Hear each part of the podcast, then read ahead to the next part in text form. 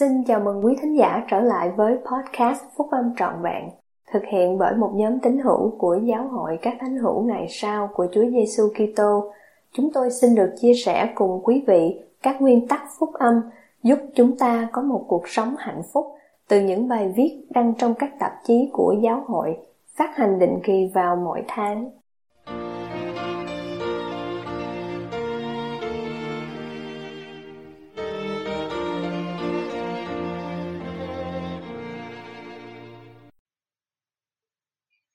Có những người ta phải đem lòng thương xót. Bài nói chuyện của chị Barbara Thompson, đệ nhị cố vấn trong Chủ tịch Đoàn Trung ương Hội Phụ nữ năm 2010, phiên họp Đại hội Trung ương tháng 10 năm 2010. Điều tuyệt vời của công việc thăm viếng giảng dạy là nhìn thấy các cuộc sống thay đổi. Nước mắt được lau khô, chứng ngôn tăng trưởng, mọi người được yêu thương, gia đình được củng cố. Các chị em thân mến, thật là một phước lành trong cuộc sống của tôi để được có mặt với các chị em, cảm nhận được sức mạnh của lòng tận tụy và tình yêu thương của các chị em dành cho Chúa. Xin cảm ơn về tình yêu thương và lòng chắc ẩn các chị em chia sẻ với những người khác hàng ngày. Trong những thời kỳ đầu tiên của Hội Phụ Nữ ở Navu, chúng tôi biết rằng các chị em phụ nữ đã đi đến từng nhà, phục sự lẫn nhau, xác định những nhu cầu, mang đến thức ăn, chăm sóc người bệnh, cũng như cho thấy lòng chắc ẩn đối với mỗi phụ nữ và gia đình họ. Điều này mang đến tâm trí tôi câu thánh thư trong Jude. Có những người ta phải đem lòng thương xót, tức là những kẻ dò dự. Khi tôi suy ngẫm câu thánh thư này và ý nghĩa của nó, thì ý nghĩ của tôi hướng đến đấng cứu rỗi và biết bao lần Thánh thư nói về tình yêu thương và lòng chắc ẩn của đấng Kitô dành cho mọi người. Trong Kinh Tân Ước, chúng ta thường đọc rằng đấng Kitô đã động lòng thương xót đối với dân chúng khi Ngài đáp ứng những nhu cầu của họ.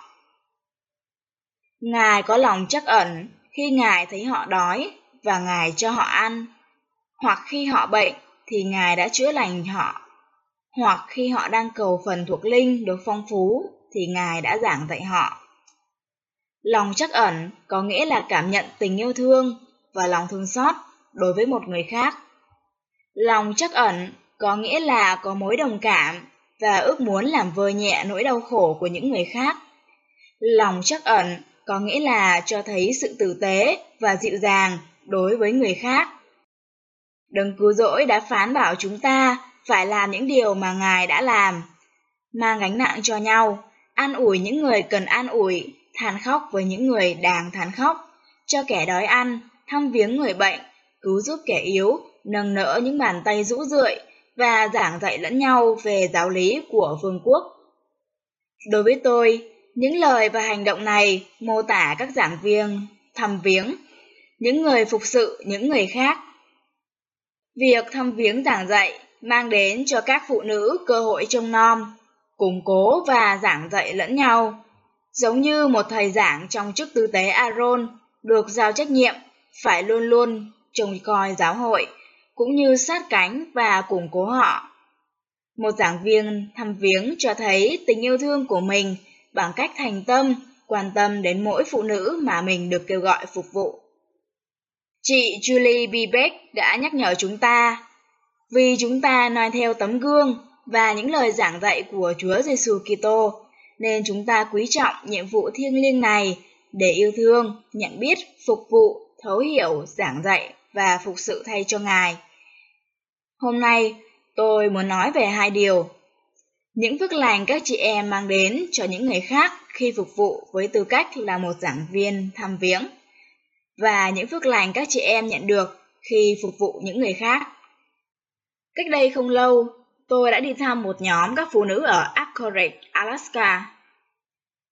Có khoảng 12 phụ nữ trong căn phòng và 6 người nữa tham gia với họ bằng cách dùng loa điện thoại từ các thành phố và thị trấn khắp ở Alaska. Nhiều phụ nữ trong số này sống hàng trăm dặm cách xa nhà thờ. Những người phụ nữ này đã dạy tôi về việc thăm viếng giảng dạy. Việc một người đi thăm tất cả các phụ nữ này đòi hỏi phải đi máy bay, đi bằng tàu thủy hoặc lái xe đi rất xa. Hiển nhiên, thời giờ và chi phí để đến thăm viếng tận nhà thì không thể nào thực hiện được. Tuy nhiên, các chị phụ nữ này cảm thấy liên kết gần gũi với nhau vì họ đang khẩn thiết cầu nguyện cho nhau và tìm kiếm sự hướng dẫn của Đức Thánh Linh để biết điều mà các chị em phụ nữ của họ cần, mặc dù họ đã không đích thân thường trực có mặt ở đó. Họ xoay sở liên lạc bằng điện thoại, mạng Internet và bằng thư từ. Họ đã phục vụ với tình thương yêu vì họ đã lập giao ước với Chúa, cùng mong muốn ban phước và củng cố các chị em phụ nữ của họ. Một cặp giảng viên thăm viếng tận tụy khác ở nước Cộng hòa Dân chủ Congo đã đi bộ rất xa để thăm một phụ nữ và con sơ sinh của chị ấy. Hai chị em phụ nữ này đã thành tâm chuẩn bị một sứ điệp và muốn biết làm thế nào họ có thể tạo ra điều khác biệt trong cuộc sống của người phụ nữ đáng mến mà họ đến thăm. Người phụ nữ này đã cảm động khi được họ đến thăm. Đối với chị, việc họ đến thăm là một sứ điệp từ thiên thượng gửi đến chỉ cho mình chị. Khi các giảng viên thăm viếng họp mặt trong căn nhà khiêm tốn của chị ấy, thì chị ấy, gia đình của chị ấy và hai người giảng viên thăm viếng đều được nâng cao tinh thần và được phước. Đường xa dường như không phải là một sự hy sinh. Hai giảng viên thăm viếng đó đã có lòng chắc ẩn, tạo ra nhiều điều khác biệt tốt lành và ban phước cuộc sống của chị phụ nữ này. Những vấn đề về đường xa, phí tổn và an toàn làm cho việc đích thân liên lạc hàng tháng khó có thể thực hiện được trong một số khu vực của giáo hội. Nhưng qua quyền năng của sự mặc khải cá nhân, các chị em phụ nữ đã thật sự cố gắng yêu thương nhau và trông nom cùng củng cố lẫn nhau, tìm ra những cách đầy ý nghĩa để hoàn thành sự kêu gọi này từ Chúa. Các chủ tịch hội phụ nữ đầy soi dẫn bàn thảo với vị giám trợ của họ và thành tâm thực hiện công việc thăm viếng giảng dạy để phụ giúp ông trong việc trông nom và chăm sóc mỗi phụ nữ trong tiểu giáo khu. Khi hiểu được tiến trình bản thảo và mặc khải này, thì chúng ta cũng hiểu rõ hơn trách nhiệm quan trọng của mình để phục sự và có thể trông cậy một cách chắc chắn hơn vào Thánh Linh để hướng dẫn những nỗ lực của mình.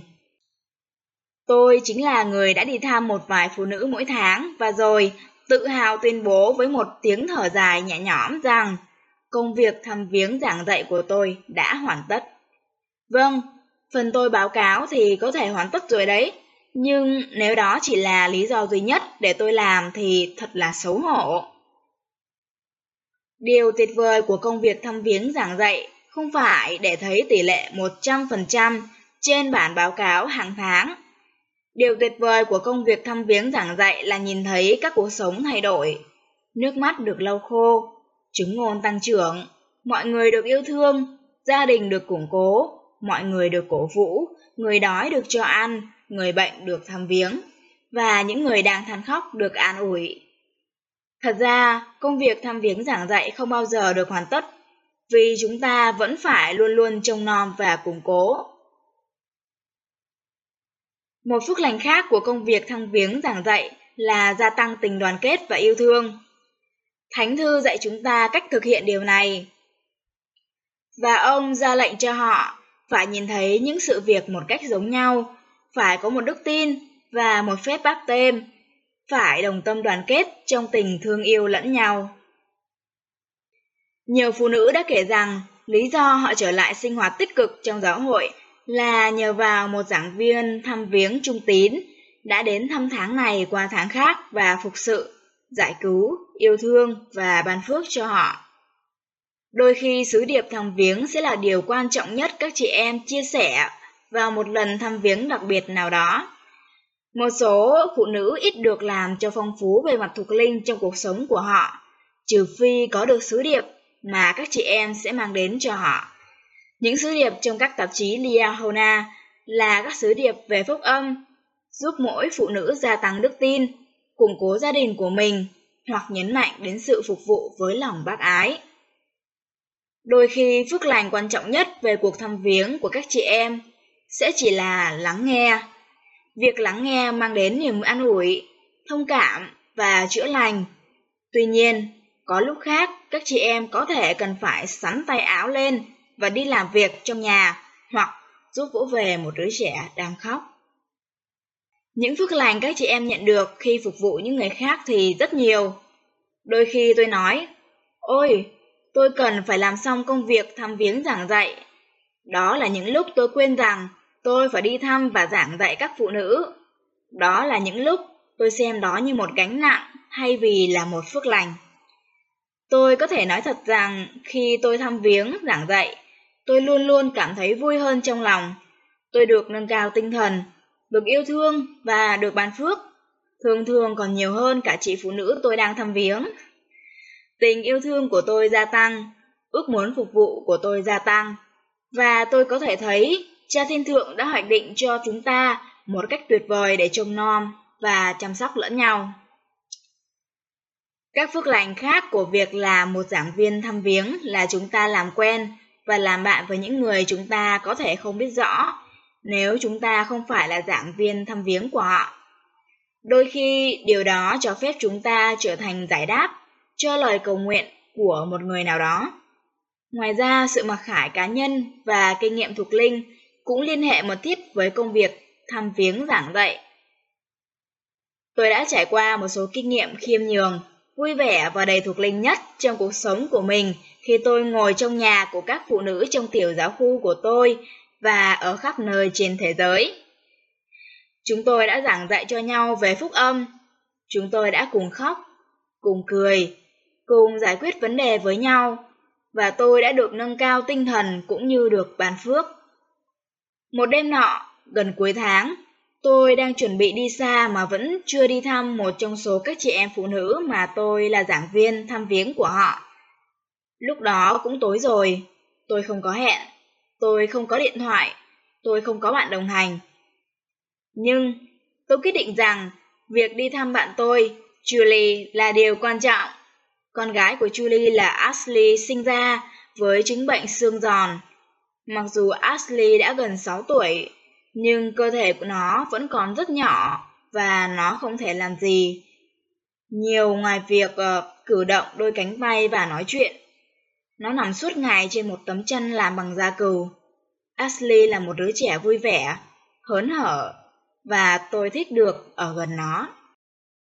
Vào buổi tối đặc biệt này, khi tôi đến nhà của họ, Julie mời tôi vào rồi Ashley gọi và chỉ muốn cho tôi thấy một điều gì đó.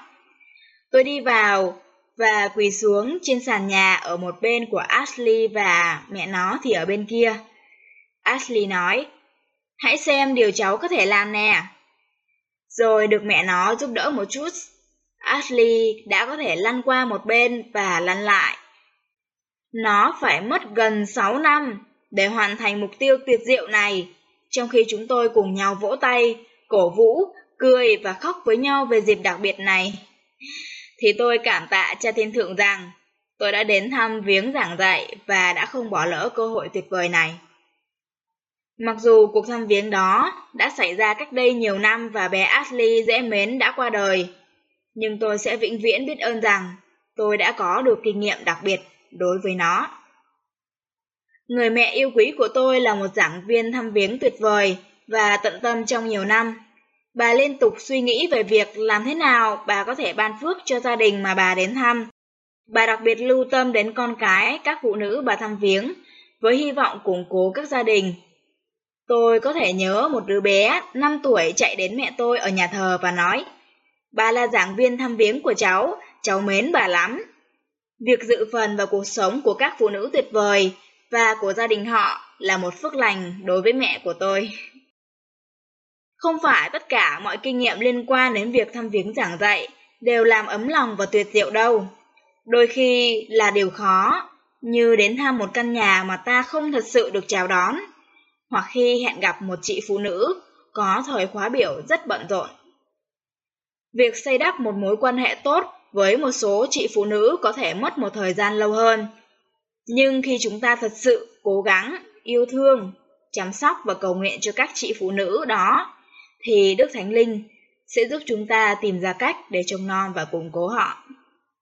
Chủ tịch Thomas Edmondson là một người rất thành thạo trong việc phục sự như đấng cứu rỗi đã làm, ông thường xuyên được thấy đi thăm và giúp đỡ những người khác. Ông đã nói, chúng ta sống ở giữa những người đang cần được chú ý, cần được khích lệ, hỗ trợ, an ủi và có được lòng nhân từ của chúng ta.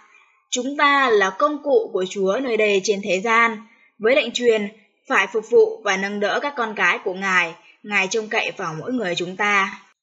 Và chẳng ai có thể giúp đỡ trong công việc này, trừ phi kẻ đó có lòng khiêm nhường và đầy tình yêu thương, có đức tin, hy vọng và lòng bác ái, ôn hòa trong mọi sự việc mà mình đã được giao phó cho.